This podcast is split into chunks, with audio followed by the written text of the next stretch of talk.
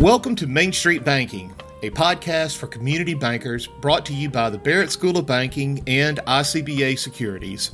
My name is Byron Earnhardt, and I'm the programming director at Barret. It is our mission here to serve the community banking industry with information that is informative, relevant, and hopefully we'll have a little fun along the way.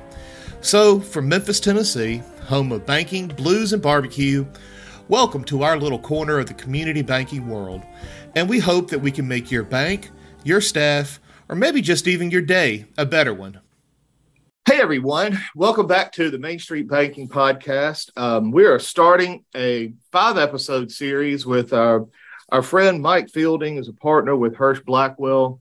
We've got our Senior Lending Summit coming up, and ahead of that, I thought it would be a good idea to run through some some areas of distressed loans that many of our listening audience may not know about. And so we've we try to we try to hit to our audience both on and every level of the experience tree. And so we wanted to spend some time here going through doing a little education uh, with uh, with some newer lenders and some other experienced lenders. You may be picking up some things you don't know either. So. Mike, welcome back to the show, buddy. Glad to have you. Welcome for our new listeners. What can you uh, tell us a little bit about yourself? And oh, Byron, thank you for taking me back. Uh, been been on here a few few times. I'm excited about this today. So, just for anyone who doesn't know me, I'm, I'm Mike Fielding. I'm a, uh, partner in the Kansas City office of Husch Blackwell. I uh, work in the uh, distressed debt group uh, with a big focus on distressed um, agricultural loans. Although I do commercial, certainly do a lot of commercial stuff as well. And just happy to be here today. Yeah. Well, good deal. Yeah, Mike has done some of our ag lending um, content as well here on the podcast. So lots of really good insights uh, for for the bankers. So, uh, Mike, let's get started. Um, just talk to us about what are some of the benefits to a lender of entering into a forbearance agreement. Yeah, so this is kind of the first line of defense when you have the line, uh, the loan going south. Um, mm-hmm the uh, the you know obviously we want the goal here is to maximize profitability and we want to do it with as, as few attorney's fees as possible and creating an exit for the bank in a relatively short order amount of time. Mm-hmm. But at the same time, we're trying to pave the, the ground that in case the loan continues to go further south, that we've created some, some safety uh, measures for the bank uh, that will protect it if, if things deteriorate in the lending relationship. And so that's why we'd want to enter into a forbearance agreement buy that little bit of time, but also put into place some uh, legal protections for the bank going forward. Good deal. Um, what are some of the uh, the incentives for the borrower for entering into a forbearance agreement? Well, I, there's a loan officer I've worked with for years, and he and he mm-hmm. says, you know, the, the the price of a parachute goes up when you fall out of an airplane, and uh, he says that because sometimes, you know, when you enter in a forbearance agreement, the uh, the bank wants a lot of things and is not willing to really budge. I mean, they're they're forbearing. That's their big give in the equation. But what the borrower gets in return is is frankly another breath of life. It's another right. moment to live, and that's that's uh, quite frank, and then a little bit more control over their own destiny. So yeah. Well, what are some of the? Uh, let's talk about the other side. Of what are some risks? I mean, like like you said, with these forbearance agreements, there, you know, agreements that the bank is willing to as the name says, forbear the situation. So we've got some benefits on either side. What are some risks that the lender faces when when you've already crossed that Rubicon and you're in a forbearance? What's the risk there that the lender needs to be aware of?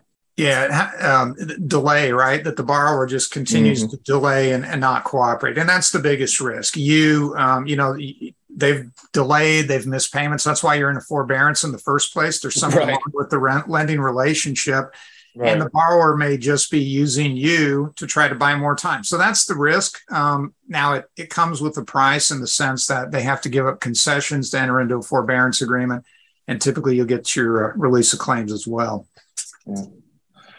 What, uh, uh, what are some common provisions that go in a forbearance agreement? You, you lawyers like to put all kinds of bells and whistles in there. So, what, what are some different provisions that, that are common in a forbearance? Yeah, and I'll I'll say to our listeners, uh, we're I, I, think we've created a document that'll be in the show notes for this podcast yeah. here, and so we go yeah. into a lot more detail a kind of a, a, bit of a checklist, as it were. But some the, the high level items that you want in a a forbearance agreement are you basically want the, the borrower to acknowledge that they owe you the money. Um, you want them to waive any defenses that they may have. You want them to release claims that they may have against the bank because we're we're trying to get a reset, so to speak. Uh, you know, the, the, great reset, right? We've we've heard that term a lot in yeah. society generally, but this is the great reset in the lending relationship. So you're wanting to get that bit of a fresh start. Um, and that's why you get the releases and the waivers. But then the other items are, you know, what are the big deal points going forward? Uh, you know, do they have liquidation milestones? Are they going to pay mm. you certain amounts by certain dates? You're going to have things like that, reporting requirements. Uh, you know, uh, those are generally the things there. So it's it's I think in a nutshell, you'd say there's the practical. What's our deal?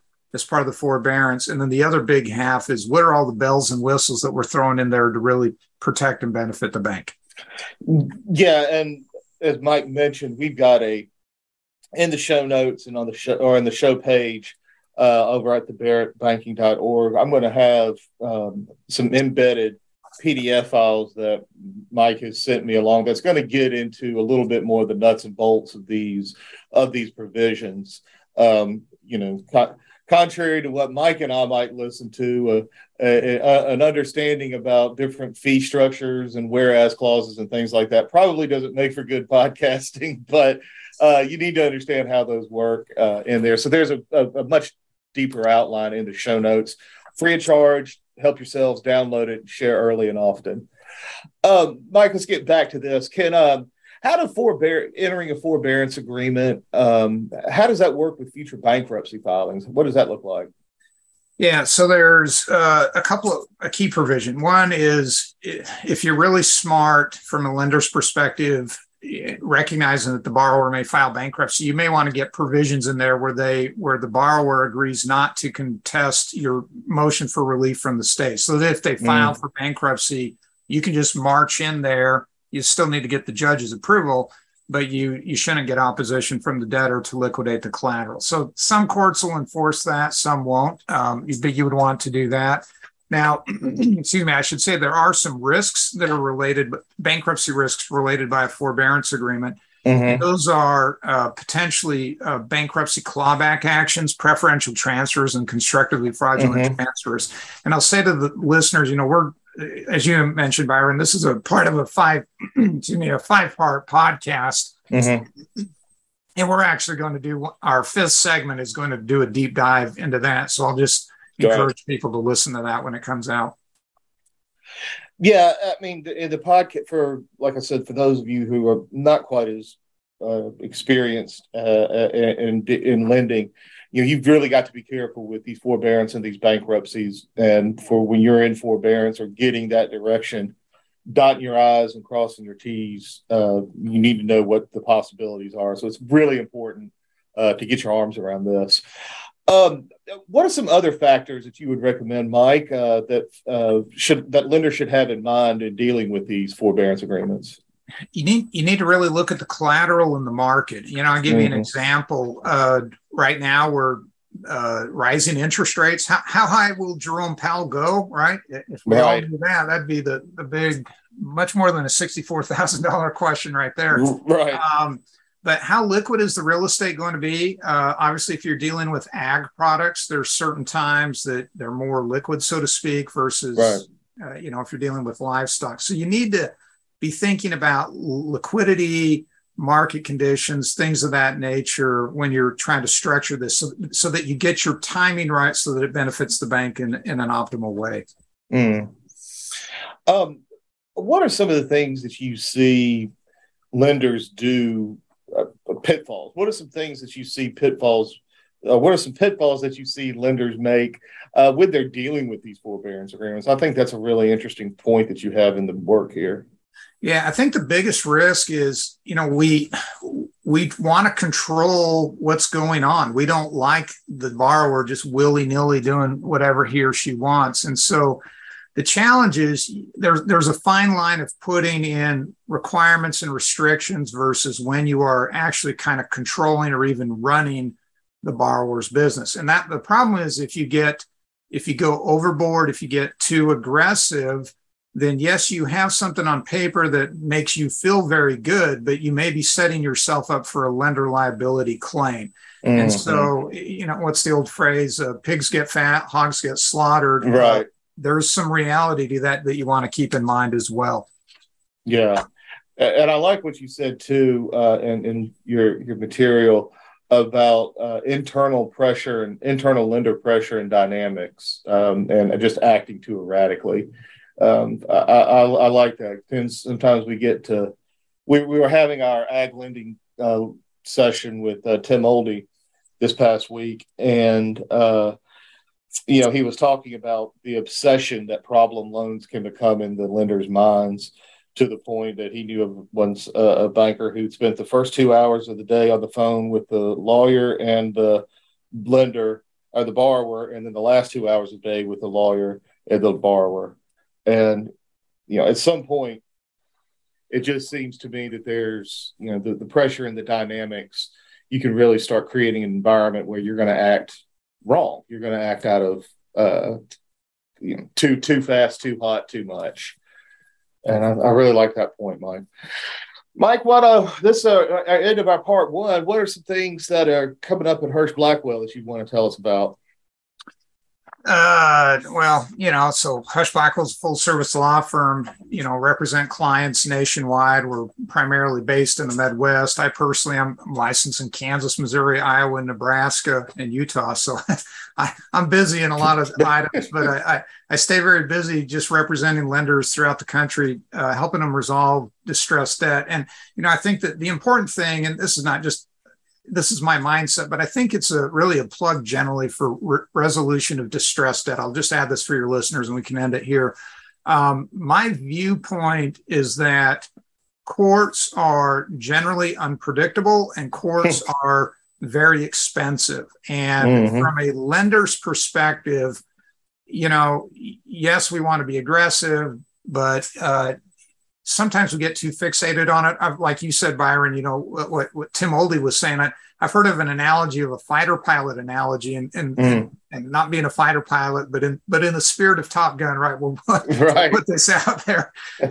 sometimes uh, I've heard fighter pilots say that sometimes you get so focused on one particular target that you don't pay attention to the other planes that are out there. And that's mm-hmm. when you can mm-hmm. get hit and I think that's that same perspective. You need to create a little bit of emotional distance, but then at the same time, try to structure it so that you try to look for a reasonable out ramp or way to get out of the distress debt. So anyway, just food for for our listeners here today. No, I think that's great. Uh, you know, and it's it's it's such a difficult but important part uh, of the lending process that um, and I think it sometimes gets talked about, and like I think it sometimes gets talked about too harshly. It's either you know go, especially inside the bank, oh, we're going to sue and you know throw out the widows and the orphans and all this kind of thing, and that sometimes trickles down into the mindset of the of, of the front line, and it, just taking a break and thinking. And I'm not saying well, you know, be give it away, but uh, calm down, t- put some distance there uh, and uh, you'll you'll come out with a better outcome, I think. So yeah. Well, good deal. Well, that's uh that's the end of today's episode. Y'all come back to uh, next week. We'll uh, get into part two of uh, our conversation with Mike around uh, this distressed debt. Thanks a lot. Thank you. Well, that wraps up our episode for today. Thank you for listening. If you haven't already, go ahead and subscribe to the podcast so you won't miss out on the latest episode. We'd also appreciate a five star rating as well, as that will help get the content out to more listeners. We appreciate ICBA Securities for their sponsorship, and if you would like to know more about quality investment products, services, and education at competitive prices, check out their website at icbasecurities.com. And finally, if you don't follow Barret on our social media platforms, be sure to check us out on LinkedIn, Twitter, and Facebook to stay up to date with all the cool new things that we've got coming up. And as always, from Memphis, Tennessee, the home of banking, blues, and barbecue, thanks again for tuning in, and we hope you have a great day.